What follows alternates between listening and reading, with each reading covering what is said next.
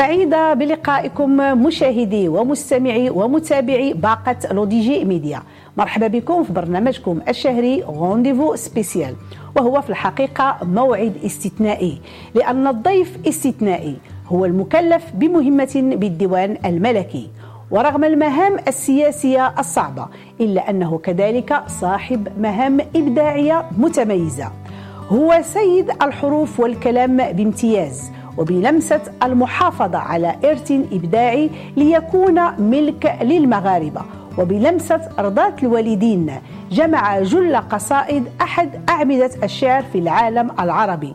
والده الكاتب والإعلامي والشاعر المتميز المرحوم محمد بن يحيى الطنجاوي الفائز بجائزة العرش للشعر للمغفور له جلالة الملك محمد الخامس. وأصدر ديوان بعنوان قصائد إنسان. قصائد تغنى بها موسيقار الأجيال محمد عبد الوهاب وعميد الأغنية المغربية الموسيقار عبد الوهاب الدكالي وعدة فنانين.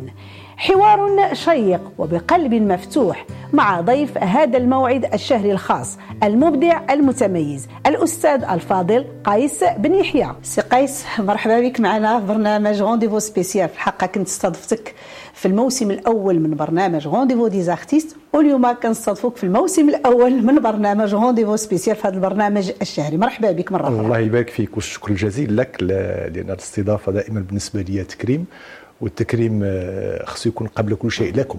لأن هذا البرنامج جميل جدا وحتى الاستضافه الأولى كانت آه، بادره خير لأنها تغني الحقل الفني والادبي والثقافي بصفة عامة بمنتوج متميز آه، كيقرب المواطن من حقيقة السمو والرقي ديال الفن وديال الثقافة المغربية بصفة عامه بصفة عامة والفنانة بصفة عامة في المغرب. فالمساهمة ديالي آه، بطبيعة الحال تسعدني وهي تكريم لي وأنا بكل فرح أنني نساهم معكم في هذا الإنتاج الطيب. مرحبا مرة أخرى ونحن الأسعد السي قيس احتفل المشهد الثقافي بإصدار ديوان قصائد إنسان وهي بكورة أعمال شعرية لمبدع متميز أعطى وأوفى للوطن للحب للسلام وللجمال. جمع ديوان الوالد محمد الطنجاوي رحمه الله. واش كان؟ واجب. يعني واجب واش كان كذلك؟ بلمسة المحافظة على تراث أدبي وشعري وثقافي وكملك لجميع المغاربة. أو لا كان بلمسة أرضات الوالدين؟ آه، هو كان كل كل شيء في نفس الوقت آه، كان في نفس الوقت واجب كان آه، ارضاء الوالدين لأن نعم. هذا هو الهدف الاسمى بالنسبة لي وكانت مهمة على عاتقي بحيث أن قبل وفاة الوالد الله يرحمه كنت تعهدت له بأنني سوف أقوم بهذا العمل. لأن الوالد الله يرحمه كان من النوع البوهيمي فهو كان مجذوب في كتاباته فكان لا يهتم بجانب الإصدار والإنتاج وذلك بقدر ما يهتم بلغة الكتابة وبالشاعريته نعم. فكان واجب بالنسبة لي أنا نقوم بهذه المهمة ونوصلها لأن قبل وبعد كل شيء الإرث هو ليس إرث لي ولإخوتي ولعائلتي بقدر ما هو إرث لكل المغاربة. المغاربه نعم. لأن كان الإنتاج ديالو كان موجه للإنسان المغربي بصفة عامة سواء من من خاصية المسؤولية الوطنية أو من المحبة التي آه، كان يكنها لكل المغاربة بصفة عامة الوالد الله يرحمه.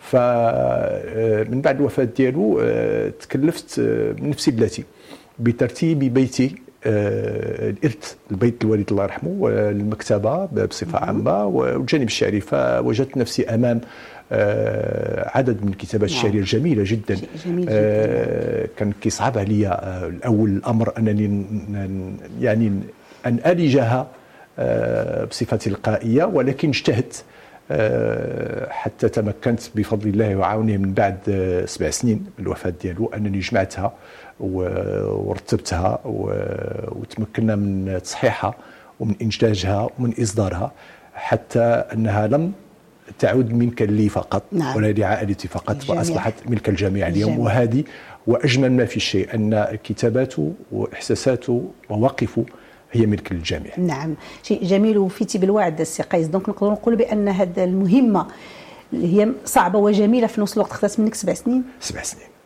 سبع سنين السبب الرئيسي هو أن آه، صعوبة الموضوع. نعم. فكتابات الوالد اللغة العربية كتابة راقية.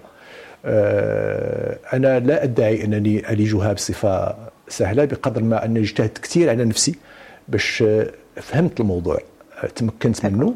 ومن بعد ذلك آه، استطعت بالتعامل مع واحد العدد الناس متخصصين في ذاك الشيء من ترتيبه وتصحيحه. التصحيح خذا وقت كبير بزاف عاد. وأنا أعتقد أن لا زال بعض التصحيحات خصها تتم قليلة. جدا ولكن لا زال بعض التصحيحات خصها تتم لأن اللغة الراقية للوليد كانت لغة جميلة جدا وكان كيصعب على البعض من منا أننا نفهمها بصفة تلقائية. ف ولكن الحمد لله آه، اليوم الديوان موجود آه، وهو يفي بصفة كلية بما قد آه، كان الوالد قد يريده لديوانه. نعم ويمتى نقدروا نشوفوا النسخة الثانية. الطبعة الثانية إن شاء الله مرجى خلال شهر آخر فبراير أو نعم. شهر مارس إن شاء الله. والهدف منها هو انها تكون طبعة تجارية. آه الطبعة الأولى كانت طبعة خاصة طبعة آه يعني عمومية. تكلفت بها الوزارة المشرفه على قطاع الثقافة آه مشكورة بهذه المناسبة. وكان تم توزيعها على المكتبات العمومية وعلى المرافق العمومية وتوزيع على بعض الأشخاص المعينين. آه، أما بالنسبة للطبعة الثانية فسوف تكون طبعة تجارية وغادي يتم توزيعها عبر جميع أنحاء المملكة وغادي يكون آه، أكيد هناك برنامج لتقديمها للمواطنين وفي محطات مختلفة سواء منها المحطة الأساسية اللي غادي تكون بعد الرباط. كنت تطوان على ما أظن؟ آه ما في شك. ما في شك وكيف لا؟ والوالد كان كيقول تطوان التي تسكنني. نعم. فالوليد بقدر ما أنه انطلق من تطوان بقدر ما أنه واخا جا سكن في الرباط مع مرور حل عن تطوان العشق العشق التطواني وعشق تطوان والأبواب السبعة وحياة نعم. تطوان كان دائما كتسكنوا وكان غالبا كنظن بأن تطوان كانت كانت لها الدور الأكيد في المحرك الشعري وكتاباته الشعرية. نعم. آه كان المنطلق وكان الاساس وكان دائما هو المرجع بالنسبة له نعم. فغتكون محطة إن شاء الله لتقديم الديوان ومحطات أخرى في مدن أخرى إن شاء الله لتقريب الديوان من المواطنين اللي كي اللي باغين أو كيطلعوا أنه يعرفوا آه، ما يحتوي هذا الديوان آه، قصائد إنسان إن شاء الله, الله. سي قيس علاش اختاريتي عنوان قصائد إنسان وكيفاش جاء اختيار الزمان والمكان لطرح هذا الديوان يا لا ما اختاريت شي حاجة. كل شيء جاء بوحديته جاء سبحان الله. جاء عفوي و... وفرض راسه من نفسه. آه، قصائد إنسان ما كانش يمكن نختار شي شي شي, شي آه، عنوان غير غير هذا لأن فعلا المضمون هو قصائد. نعم. وقصائد من قصائد تعبر عن حالة إنسان مغربي. آه، حالته حالته العاطفية وحاله الحالة اللي كتعبر عن مواقفه. المواطنة والمواقف الوطنية ومواقف السياسية بصفة عامة فكانت هي قصائد إنسان لا أقل ولا أكثر نعم. وتعبر بتلقائية وبموضوعية عن مضمون الديوان بصفة عامة هو عنوان جميل وعنوان يطرب كذلك أكيد وكيف لا يطرب والموضوع هو محمد بن يحيى الطنجاوي نعم. نعم. فكانت نعم. كتابته كلها تطرب آه، بقدر أن كانت هو بغض النظر بغض النظر على أنه كان الوالد بكل صراحة آه، تعاشروا آه، معاشرته كانت دائما طرب ومحبة وإحساس رهيف وحب الآخر فإحنا عشنا في هذه البيئة وكبرنا فيها وكان يستحيل أن تلقى في محياه دون البسمة نعم. فكانت البسمة هي توقيعه الدائم و البسمه لا زالت في كتاباته. نعم. واللي كنت اللي عرفت بأن المنزل ديالكم كان بحال واحد الزاوية يعني كان واحد المكان اللي كيتجمعوا فيه الفنانة ويعني المبدعين دائما. آه، فعلا. نعم. آه وقلت الكلمة الحقيقية اللي كتعبر على على البيت هي الزاوية. نعم. فكانت زاوية يقصدها يقصدها كل من أراد أن يتعبد في الشعر يتعبد بالمفهوم الإنساني ليس المفهوم الديني. فالشعر والفن والطرب. فكان يتوافد على البيت المطربين الكبار وكانت أنا كان عقل آه، في السن العاشرة و12 و14 عام كان كانوا كيسدوا علينا البيت.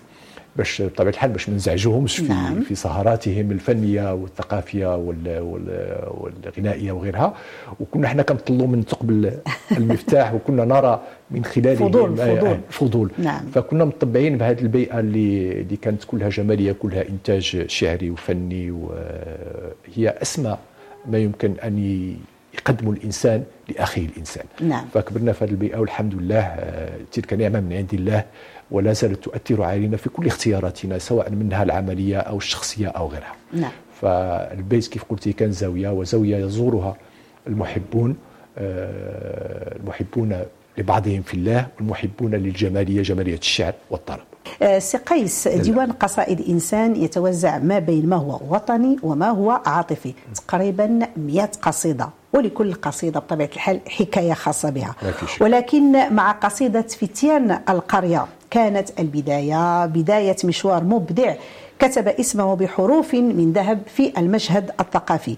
قصيدة فازت سنة 1955 بجائزة العرش للشعر للمغفور له الملك محمد الخامس. واش نقدروا نقولوا هذا الفوز بالنسبة لمحمد الطنجاوي الله يرحمه. كان الانطلاقه الفعلية نحو التألق في عالم الكتابة بشكل احترافي ثم حصوله على لقب فتى القرية. لا أكيد. آه، كانت الانطلاقة الفعلية وإذا ما خفت نكذب كانت انطلاق انطلاقتين. آه، الانطلاقة الأولى هو أنه آه، فرض نفسه ككاتب وكمفكر وكمناضل كذلك لأن هذه القصيدة كانت الباب اللي فتحت له الولوج إلى بيت عبد الخالق الطريس. آه، وكان رافقه آه، من خلال كتاباته من خلال إمكانياته في مرحلة النضال اللي كانت آنذاك. و وليس للنكته بل للإشارة فكانت أول مرة إحنا الاسم الحقيقي ديالنا بن يحيى. نعم. محمد بن يحيى. وأول مرة الوالد كتب هذه القصيدة.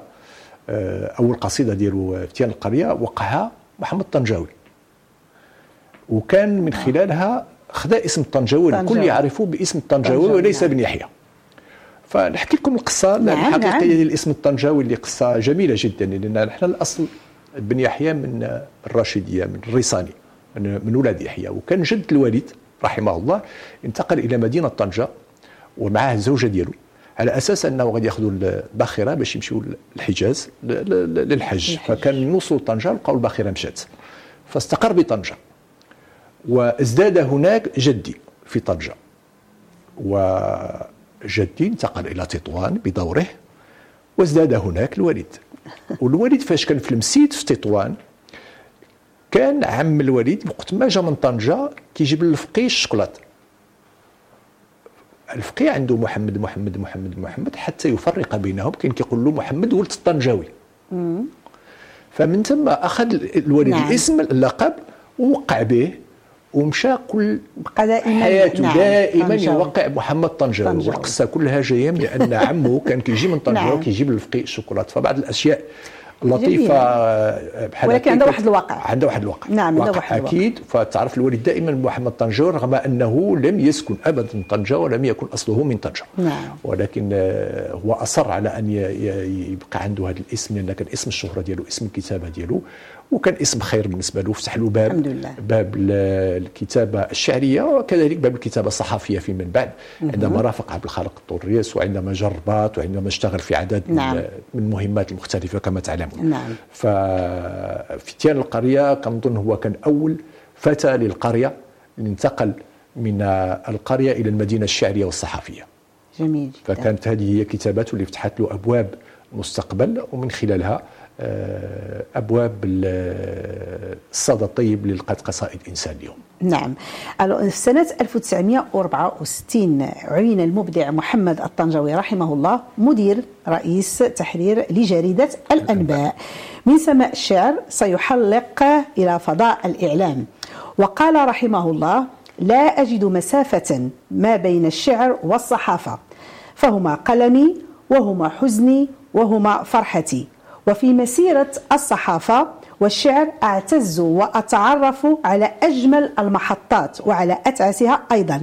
أنا شاعر أنا صحفي أنا موجود في الساحة تحت الغيوم كثيرا وتحت الأضواء قليلا. سي قيس قصائد الوالد حازت على عدة جوائز وتغنى بها مشاهير الغناء والموسيقى. ولكن كيفاش كان تيبغي يعيش تحت الأضواء؟ هل كان زاهدا في الشهرة والنجومية؟ لا هو كيف قلتي وال- والكلام ديالو يدل على ذلك. كان يرفض الأضواء. نعم. لأن لأن الأضواء كان كنزعجوا في حريته الشاعرية وحرية كتاباته فكان هو دائما حر في كتاباته. آه، حتى كتاباته الصحفية آه، داز من المحطات وكان يعتبر بأن حريته في الكتابة كانت أساسية. والمرحوم آه، الملك الحسن الثاني طيب الله ثراه نعم. كان يرى فيه الشخص المناسب بطبيعة الحال في تلك الحقبة لتحمل مسؤولية خلق جريدة الأنباء اللي كانت هي صوت الدولة نعم. والصوت اللي تبلغ المواطن المعلومة الرسمية حتى لا يتم التشويش آه، عليها من من أطراف أخرى وكان هو الحامل هذه المعلومة بقلمه الشعري كذلك نعم. لأن لا يختلف الشاعر من الصحفي بقدر ما أنه شخص واحد يعبر بوطنيته بقلمه بقلمه وبشاعريته عن محبته للوطن ولكل من يريد الخير لهذا الوطن. la vision la vision فكيف قلت لك كانت حالة حالة مجدوب نعم. آه، ما كانش كيفرق ما بين أنه في هذه اللحظة صحفي في هذه اللحظة شاعر. فكان الشعر بالنسبة له هو حالات كتاخذ آه، في لحظة ما في مكان ما فيأخذ قلمه ويكتب. بقدر ما كانت كذلك كتاباته الصحفية. وكان هو ايديتورياليست كيكتب افتتاحيات سياسية الطابع كبير في ذاك الوقت. فكانت بالنسبة لي حتى كذلك بنفس التوجه. كان كتكون لحظات كياخذ القلم ديالو فيكتب الافتتاحية وينشرها. آه، فكان تعبيره تعبير آه، وفي لما يحس به ولما يقتنع به ولما بالنسبة له كيمثل آه، الرأي الصحيح. يترجم دائما الأحاسيس ديالو. عبر الكتابه تماما نعم. وكان أجمل ما فيه هو كانت صراحته مع نفسه. شيء جميل. تعلمنا منه هذه الصراحة مع النفس وكانت تريحه. واللي عنده هذه النوعية التعامل مع كتاباته ومع الحياة بطبيعة الحال كيكون عنده إشكالية في تواجده تحت الأضواء. لأن الضوء آه، بطبيعته آه، يزعج الإنسان شيئا ما ويشوش الأفكار؟ يشوش الأفكار ويحركه من مكانه الطبيعي. نعم. الطبيعي بغينا نقولوا بيو البلدي اللي نعم. كيكون آه، كيكون مناسب لطبيعة الأرض وطبيعه الجو طبيعة البيئة التي يعيش فيها. فالضوء كيغير من هذه المعطيات وهذا التغيير كيأثر على شخصيته. فكان هو دائما يختفي من الأضواء. وعاش آه، سعيدا بكل ذلك. والحمد لله. لله. الحمد لله الحمد لله. يوم توقيع ديوان قصائد إنسان كانت في الحقيقة واحد الشهادة جد جد مؤثرة من عميد الموسيقى والأغنية المغربية الفنان المقتدر والموسيقار عبد الوهاب التكالي بحيث قال إذا كان المشارقة يفتخرون بنزار القباني فإن المغاربة يفتخرون بنزارهم محمد بن يحيى الطنجاوي. وتكلم على قصيدة هذه يدي ممدودة اللي كان غناها ولكن كانت واحد اللحظة جد مؤثرة عند إلقائه لقصيدة غد قصيدات هو الحب. غادي نخليكم مشاهدينا الكرام مع مقطع من الإلقاء ديال الموسيقار عبد الوهاب التكالي بقاو معنا ما تمشيو فين إذا كان في الشرق يتغنون ويعشقون ويحبون النزار فنحن في المغرب والغرب نعشق نزارنا. محمد طنجاوي أستسمح لا آه شوية تعبان. كنتم تسمعون صوتي كما تسمعونه لكن أريد أن يبقى هذا السمع في أذانكم ولا تسمعوني بشكل آخر ربما سوف لا يعجبكم. أقول فقط من من ضمن القصائد العظيمة هو الحب. يقول فيها حبيبتي حبيبتي لا تسألين إلى أين تمضي بنا خطوات الطريق؟ إلى أين يمضي بنا دربنا طويل عميق؟ ولا تذكرين بربك أول خطو لنا وأول همس رقيق؟ ففي لحظة أذكر أنا التقينا فقلت تعالي وقلت تعالى وسرنا وأنبت خطوك في الدرب همسا ولحنا. وفجر صوتك في أذني أملا يتغنى. هكذا. ولا زلت لا أعرف لا أين أسير. هو الحب؟ هو الحب. لا تسألين. فقد قلت لك هذا الذي بيننا. أتعجز عن وصفه شفتي أو شفتك؟ أنامل كفك هيا دعيها. تغوص بأعماق كفي دعيها. دقائق عمري وعمرك لا تحسبيها ولا تسألين ما السأم وما هو طعم الألم. ففي كل عرق وفي كل قطرة دم يغوص الألم ويكبر هذا السأم. وأجمل ما فيك أنك طفلة وأن حياتك كل حياتك قبلة وأنك حين أكون معك فكل الحياة معك. فلا تسألين فقد قلت لك هذا الذي بيننا لتعجز عن وصفه شفتي أو شفتك. رحمه الله. رحمة الله عليه سي قيس علاقة الموسيقار عبد الوهاب الدكالي بالمرحوم المبدع الشاعر محمد الطنجاوي كنظن أنها كانت علاقة استثنائية علاقة حب ووفاء ما بين مبدعين كبار. كيفاش يمكن توصف لنا هذا الجمال هذا؟ vraiment جمال بصراحة لا هو فعلا كانت علاقة جميلة جدا ولا زالت رغم وفاة الوالد الله يرحمه. آه، للإشارة فانا ملي تكلمت مع السي عبد الوهاب اللي عندي معه علاقة خاصة كنحترم احترام كبير. أرى فيه الوالد لا زلت أراه فيه. ف واقترحت عليه أنه يساهم معنا. كان رغم آه، ظروفه الصحية نعم. قال لي يستحيل ما نجيش. نعم واخا كيصعب عليا وداك الشيء ولكن خلي لي وقت ونأكد لك. ما, ما مرت نهار ويومين عيط لي قال لي لا لا غادي نجي غادي نجي. وهذا بالنسبة لي أكبر دليل على المحبة الصادقة اللي كان كيتبادلها مع الوالد الله يرحمه. وكانت علاقتهم آه، ما يمكنش توصفها بعلاقة عادية أو علاقة مهنية أو نعم. ذلك. كان تفوق ذلك لأن كان تبادل لكل الجماليات جمالية الكتابة وجمالية الغناء وجمالية الفن. اللحن واللحن فكانوا ينصهرون في في هذه الجمالية آه، ولو أنها آه، غادي يمكن نوصفها نطفل ونوصفها بجمالية صوفية.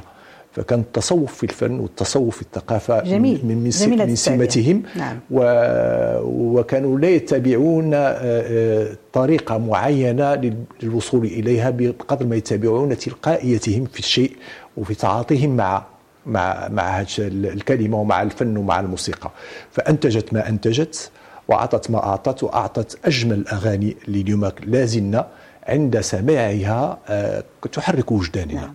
وهذا هو الثقافة هذا هو الفن هذا هذه الكتابة الفعلية التي تتخطى الزمن والمكان لتصل إلى التاريخ وتصل إلى رغم آه، قدمها إلى أذان آه، بنفس الإحساس الإحساس الجميل والإحساس آه، الراقي. نعم. donc هنا قلت لنا سي قيس ديك التلقائيه يعني المرحوم كانت عنده تلقائية ديالو والموسيقار كانت عنده تلقائية. اجتمعوا يعني نقطة اللقاء ديالهم هي ديك التلقائية وعطات كتعطي إبداع جميل فعلا. جدا. ما كاين ما أحسن من التلقائية السي لا لا التلقائية نعم. الأصل. فالإبداع هو الأصل ديالو. نعم. إذا ما كانش إبداع تلقائي وكان جاي من مبرمج ومحسوب حسابات رياضية آه، كيكون إبداع خاطئ. آه، يكون هو موضوع الاستهلاك نعم. وليس موضوع للاستيعاب. نعم نعم نعم. آه الفن يستعاب والفن لا يستهلك الفن آه يتذوق وكيبقى دائما خالد بينما الأشياء اللي كتكون إنتاج آه، محسوب وغير تلقائي. كيكون استهلاك استهلاك ظرفي ويتلاشى الصلاحية. ويتلاشى مع وقته. نعم نعم. موسيقار الأجيال الهرم محمد عبد الوهاب يتغنى بالرائد الأكبر اللي كانت من أشعار المبدع كذلك محمد طنجاوي رحمه الله. قصيدة آه، الرائد الأكبر ولقاء كذلك على عمالقة الإبداع سواء في الشعر أو اللحن أو الغناء. كيفاش جات ظروف هذا العمل وهذا اللقاء؟ الإبداعي المتميز. الظروف فرضت نفسها. دائما. نعم. كنظن أن الحكمه انه الأشياء اللي كتكون صادقة ومن القلب وتلقائية الا بدأت كتفرض نفسها آه، نعم. من نفسها. فالحكاية حكاية بسيطة جدا أن الوليد الله يرحمه كان كتب هذه القصيدة. وبعثها في البريد العادي إلى عنوان الموسيقار محمد عبد الوهاب. وليس ما كانت عندهم حتى شي علاقة بيناتهم. ما كانت حتى شي علاقة يعني؟ نهائيا يعني ما سبقت حتى شي علاقة. سبحان الله. فإذا بالموسيقار كان انذاك كان الموسيقار أعلن اعتزاله. كان اعتزل الفن ومنين توصل بها؟ لحنها وغناها. وصيفط الوالد تقول له بغيت نجي نغنيها. الراحل الملك الحسن الثاني طيب الله صالح. كان هو اعترافين. اعتراف بطبيعة الحال بالقامة ديال المرحوم الحسن الثاني رحمه الله وحتى يعبر له عن هذه المحبة واعتراف بالإنتاج الفني نعم. والأدبي ديال المغرب وللوالد من خلال ذلك في هذا المستوى فكانت آه، هذا المزيج مزيج آه، جميل جدا وأعطى أثره الطيب على تلك اللحظة ولا زال يعطي أثره الطيب لأنه عندما كيف قلتي ترك الأشياء إلى هذا نعم. المستوى فلا يمسها الزمان ولا يمسها المكان بقدر ما أنك تبقى خالدة في الاذهان وفي الأرواح. قصة جميلة جدا قصة اللقاء. كيف جات سبحان الله سبحان وكان الله. الوالد ديك الساعة كان كلفوا الحسن الثاني الله يرحمه. أنه يمشي عنده ويجي معه. نعم. لأن كيف كتعرفوا المرحوم ما كانش كيسافر عبر الطائرة. نعم. الطائرة. نعم. فكانت مشات معاه الوالده ورافقت الزوجة ديالو جيهان وكان مع جاو مع بعضياتهم في الباخرة. ديك الساعة ميناء طنجة. نعم. ومن, ثم إلى إلى الرباط إلى تقديم الأغنية هو اللي استقبلوا نعم. واللي كان مرافق ديالو خلال ديك الفترة كلها أول مجيه ديالو المغرب باش غنى الرائد الأكبر التي لا زالت ترن في أذاننا. ونسمعوا شي حاجة من الرائد الأكبر؟ لا إله إلا الله شغال ولو إيش غادي نسمعوا قراءة. الرائد نعم نعم نعم. أنا كل ما كنقراها كل ما ولا الشعور ديالي يعني يهتز لأن فعلا تغنينا بها وإحنا صغار ولا زلنا نتغنى بها. آه، الرائد الأكبر. فكان غناها ويقول فيها الموسيقار محمد عبد الوهاب الله أكبر الله أكبر. والفرحة الكبرى بساتين وعنبر. الله أكبر في كل بيت كل حصن كل منبر. قنديل أفراح ولون الثوب أخضر والحب والأفراح والأطباق سكر. وزيد. وزيد وزيد يا وزيد. كلمات؟ جميلة جميلة جميلة. ليست كالكلمات. كما قال بعض نعم كلمات ليست كالكلمات. جميل جميل جميل جدا. لا زالت تطربنا والحمد لله. معلوم معلوم. مازال كنسمعوها. كنسمعوها. هذا هو هذا هو الفن هذا هو الإبداع اللي كتلقاه. ما عندوش واحد مدة صلاحيه محدده الاستمرارية. كيبقى مستدام استمراريه. انتهى الكلام. انتهى الكلام. انتهى الكلام. سي قيس غنجي عندك واحد شوية دابا انت ممكن. مرحبا. ياك أسيدي. واخا. alors انت الشاعر والموسيقي. انت العاشق الولهان للشعر. أهديت للساحة الثقافية المغربية والعالمية ديوان شعر بعنوان l'amour et moi وهذا vraiment ديوان غني بأكثر من 160 قصيدة شعرية باللغة الفرنسية. غني بكلمات آه، كلها إحساس عالي وراقي كلها حب وإخلاص. سي قيس لامور اي موا لمن موجه شكون المقصود؟ آه، قبل كل شيء هو موجه نفسي. نعم. شخصي آه، لأن نامور موا عندما كنت أخط تلك الكلمات آه، ما عمري فكرت بأن في يوم ما سوف يكون آه، سوف تكون موضوع ديوان شعر.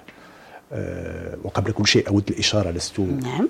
لست أعتبر نفسي شاعرا. بهذا المعنى بقدر ما أعتبر نفسي ناسجا للكلمات يا سلام. لأن الكلمات بخصوص هذا الديوان كانت تفرض نفسها عليا. في حالات خاصة كيكون الإحساس ديالي غالب عليا فكنحولوا إلى كلمات وكتنفجر وكتكون كتابة آنية لظرفية معينة تعبر عن التفاعل مع إحساس مع موضوع ما. لذلك سميته سميت هذا الكتاب لامور إموا. فكانت كل المحطات هي محطات للتعبير عن المحبة للآخر عن المحبة للإنسانية عن الحب اللي هو الأصل في كل شيء اللي هو الفطرة. نعم. للإنسان تلك الفطرة الفطرة التي في زمننا هذا أصبحنا نتخلى عنها شيئا فشيئا حتى وصلنا للظرفيه اللي كيعرفها الجميع. نعم. لظرفية مليئة بالصراعات وبالنزاعات. وذلك لفقدنا لهذه الفطرة الأصلية فأنا فرضت على نفسي أنني نكتب لنفسي كل ما كان عندي إحساس نعطي طلاقه القلب من خلال اليد باش نعبر ونأكد على هذه الفطرة أنني لن أفارقها لأن هي الأساس وهي الهدف الأخير نعم. فخلال واحد العدد المحطات اللي فيها آه، كتابات آه، رغم أنها بالفرنسية فهي تعبر عن شخصي رغم واخا ذاك الشخص المغربي الحقيقي اللي تولدت منه مواقف متعددة. آه، ونتجات هذه الكتابات بصفة عفوية بحيث أن في يوم ما أحد الأصدقاء طلب مني قال لي آه قيس آه كتكتب وكتنشر في العالم الأزرق. آه